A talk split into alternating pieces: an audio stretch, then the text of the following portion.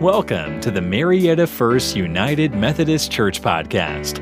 Marietta First is a community of disciples dedicated to living and serving faithfully our local community of Marietta, Georgia, and around the world. We are glad you're here. It is our prayer that this podcast offers you hope and grace on your own journey of faith.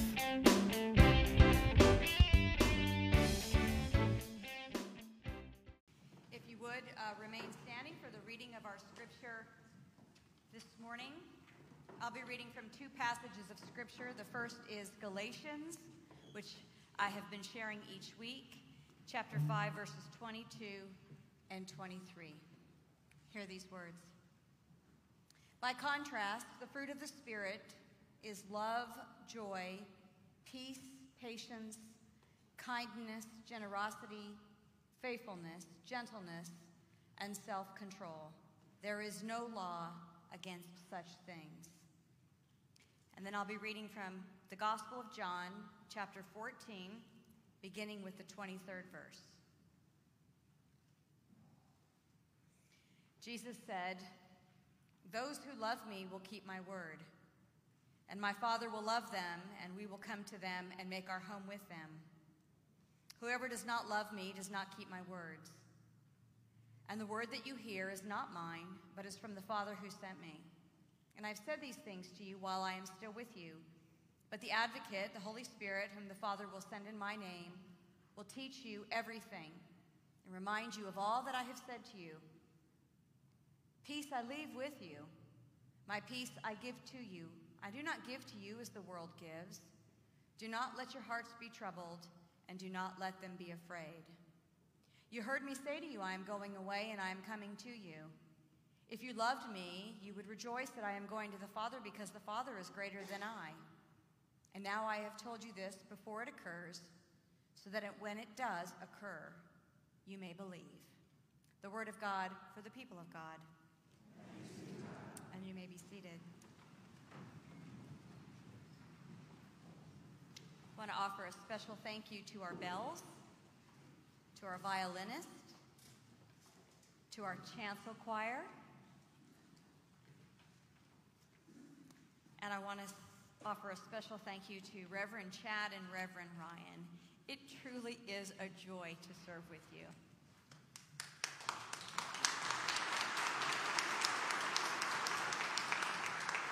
They're a lot of fun, just so you know. And that's a good thing. well, today we continue in our sermon series, Cultivating the Fruit of the Spirit. We have talked so far, we're in our third week, we've talked uh, so far about love, the fruit of love, and it's embracing the commandment, the greatest commandment that Jesus asked us to, to honor and remember is to love our neighbor as ourself. And that might sound fairly simple, but we know that it's very difficult to do. And one of the ways that we do that is that we are continually tilling the soil of our hearts, right? Conti- because we know that the soil of our hearts can get a little hard. And so, in order for us to love all, we have to till the soil of our hearts. So, that was the first week. The second week was last week, and that was the fruit of joy. And joy, in and of itself, is not just happiness and pleasure, because that's fleeting. But joy is something that's deep down within us, that comes from God, that never goes away. And these fruits, love and joy, are a response to our living close to the vine. Jesus is the vine, we are the branches. And when we are close to the life source, then we are able to engage in and have a part in the fruit of the Spirit in love and in joy. It's essential to who we are as people of faith. Today, we're talking about the third fruit of the Spirit, which is peace. Peace is a weighty word. It's so heavy that I'm not sure I can even grasp it or even begin to explain it. A word surely needed in today's calamitous and chaotic world.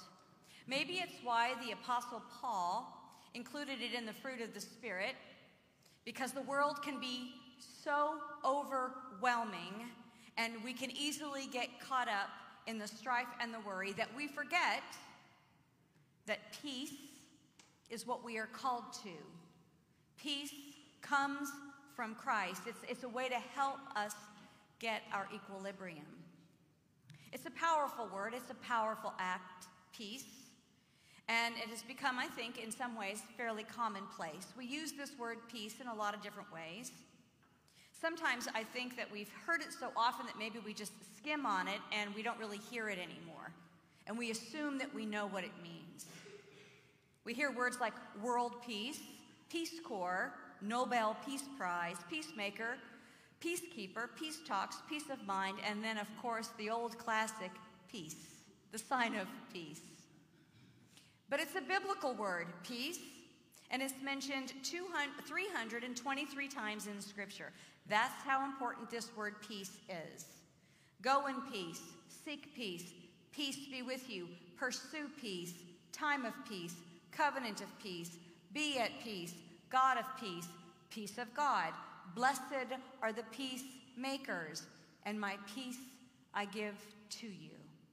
And we hear Jesus say these words Peace I leave with you, my peace I give to you. I do not give to you as the world gives. Do not let your hearts be troubled, and do not let them be afraid. They're words that are shared in John's gospel, only in John's gospel, and they're part of what we call the farewell discourse, which you just heard. And the farewell discourse is Jesus saying goodbye to his disciples. Okay, he's, he's just washed their feet, they've had a last meal together, and he's pretty soon they're all going to be leaving the upper room. They've gathered there, and now they're going to be heading off to the Garden of Gethsemane.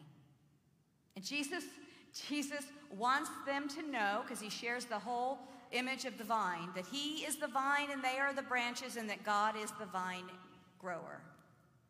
And he wants to remind them that, oh, he's leaving them, they're not alone.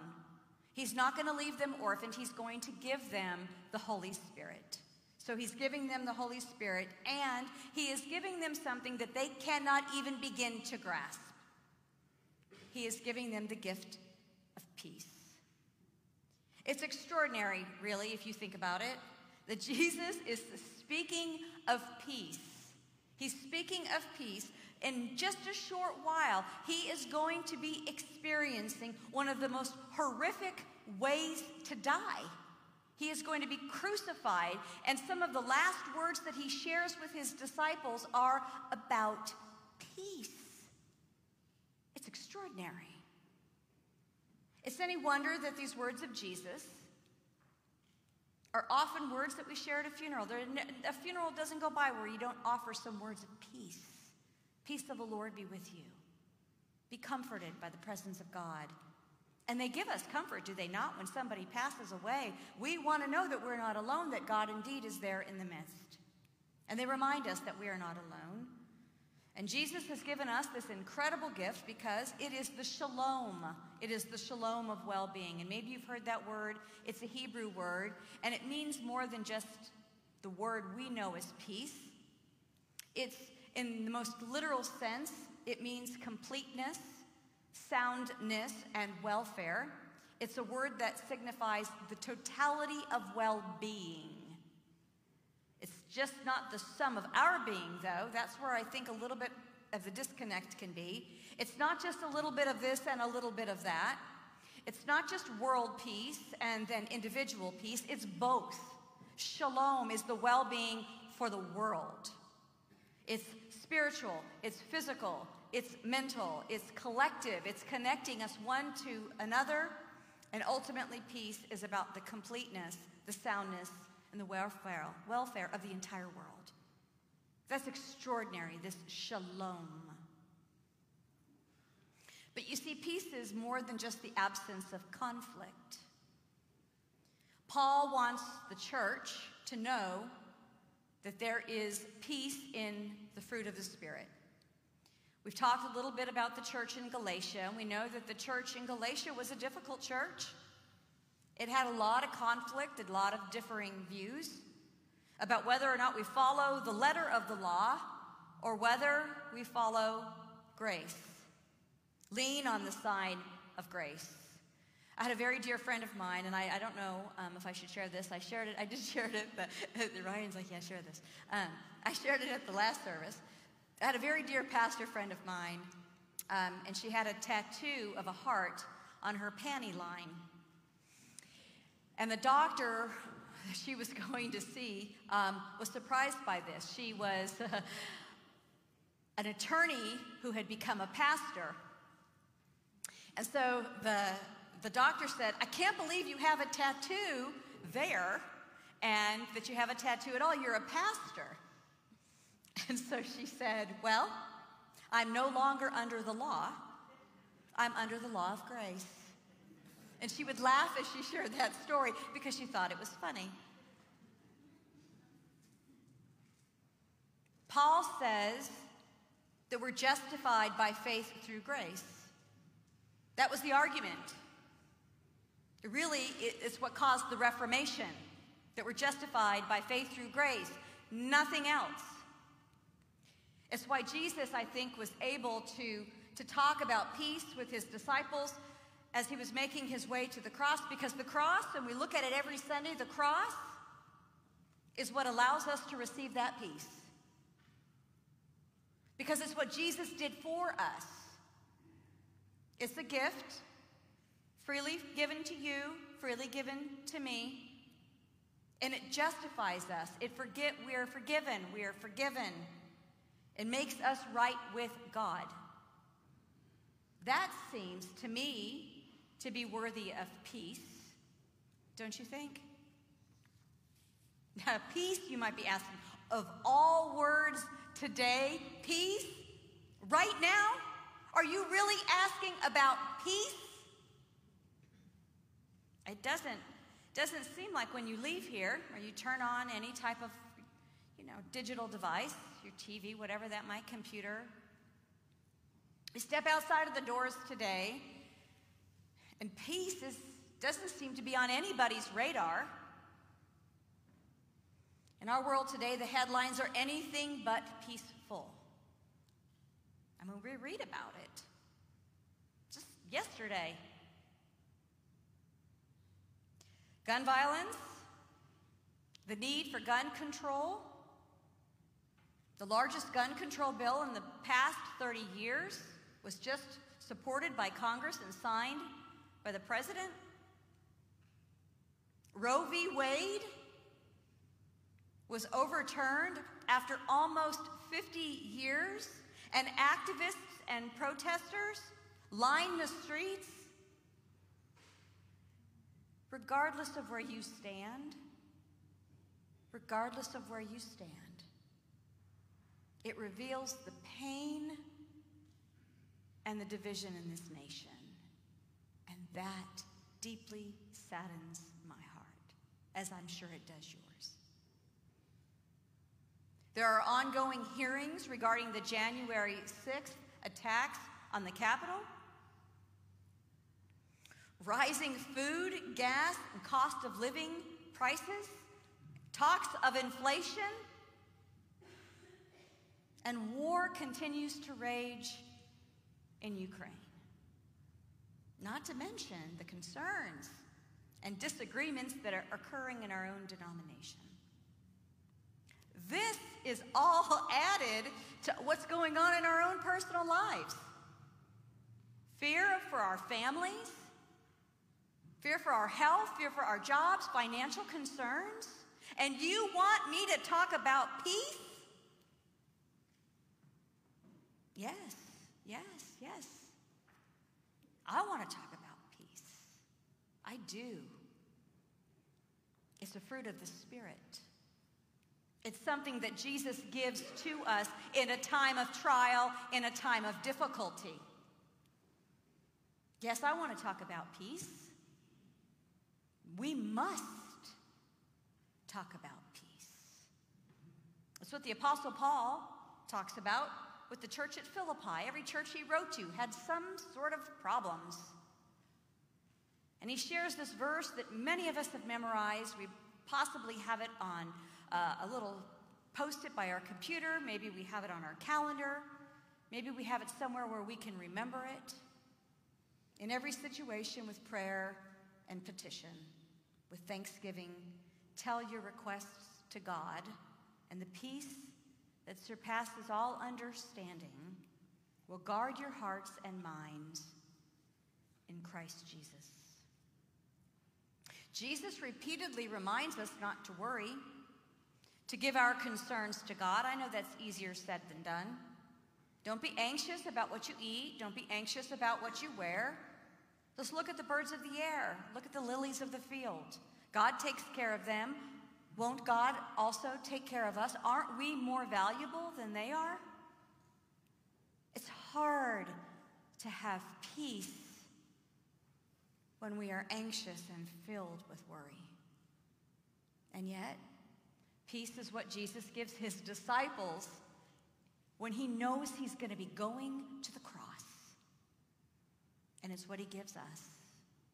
Admittedly, peace is hard to maintain, it's hard to extend, but because this gift of peace, we're given it, we in turn are to extend it to others. It's meant to be a bridge in our world, it's what brings us together. I did read uh, an article recently about a bridge in Northern Ireland, a place that knows lots of division and conflict. And there's a city that's so divided that part of the population, there's a city, part of the population calls it Londonderry, and the other part calls it Derry. In this city, Protestants live on the East Bank, Catholics live on the West Bank. Many don't mix. So, one of the solutions was to build a bridge. It's a 90 900 foot bridge that sort of winds around. It's like a snake, and it's for walkers and joggers and bicyclists. And they've named the bridge Peace Bridge. That's what they're trying to do build a bridge, build peace. Blessed are the peacemakers, for they are the children of God. Now, peace can be a non anxious presence in the midst of a storm. Peace can be the willingness to be a bridge builder. Peace can be knowing our world is in turmoil, but acknowledging that even in the messiness and craziness of our life and our world, that God is creating order out of the chaos. Peace is having the full assurance that all things work together for good for those who love God and are called according to God's purposes. Let me read this again. Peace I leave with you. My peace I give to you. I do not give to you as the world gives. Do not let your hearts be troubled. Do not let them be afraid. Even today, beloved, even today. A number of years ago, on Nelson Mandela's 95th birthday, there was a celebration of this iconic peacemaker. And prior to his birthday, he'd been very sick and he was hospitalized and he was in critical condition. But he was so revered that they wanted to celebrate his birthday even while he was in the hospital. And so the people of South Africa stood outside of the hospital room to sing him happy birthday, as well as all of South Africa and the world. He was so celebrated. And they sang happy birthday to this peace loving man. Now, if you're like me, when you hear the name Nelson Mandela, a lot of images come to mind. You immediately think perhaps of somebody who is larger than life. He made extraordinary strides in race relations, not only in South Africa, but all around the world. When you think of Nelson Mandela, you also think of peace, I think. All the efforts of peace that, that he made as he reached out to his country became the voice of peace in the world and modeled for the world what a peacemaker looks like. He spent 27 years in prison in his efforts to fight for democracy. And when he came out, he became president of South Africa. That was in 1994. But what you may not know, and is why I share this story, is that in the year 2000, Mandela received the World Methodist Peace Award for his efforts against apartheid toward peace. Mandela grew up and was formed by the United Methodist Church. I don't know if you knew that. He always acknowledged the role that the church played in his life and in his faith. He attended um, the Methodist Missionary School and he attended a Methodist college. And in an article that I read, it said that Mandela was a firm believer that social transformation could not be separated from spiritual transformation. It goes along with what John Wesley said The gospel of Christ knows of no religion but social, no holiness but social holiness. What is most reflective, I think, in the life of Mandela was how he carried himself over the years, especially when he got out of prison. And instead of asking for an eye for an eye, a tooth for a tooth, speaking with anger and speaking with bitterness, he sought peace in the way of forgiveness. It's only through healing and wholeness that the shalom of Christ can come. And it's only through this shalom that one can experience true peace. Somebody shared with me after the nine o'clock service that when told that he had people who were wanting to kill him, his response was, I'm at peace. Blessed are you who receive peace. Blessed are you who seek peace. Blessed are you who share peace. You are the true children of God. I want to close with the priestly blessing from the book of Numbers. The Lord bless you and keep you. The Lord shine his face upon you and be gracious unto you. The Lord make his countenance shine upon you and give you peace. May it be so.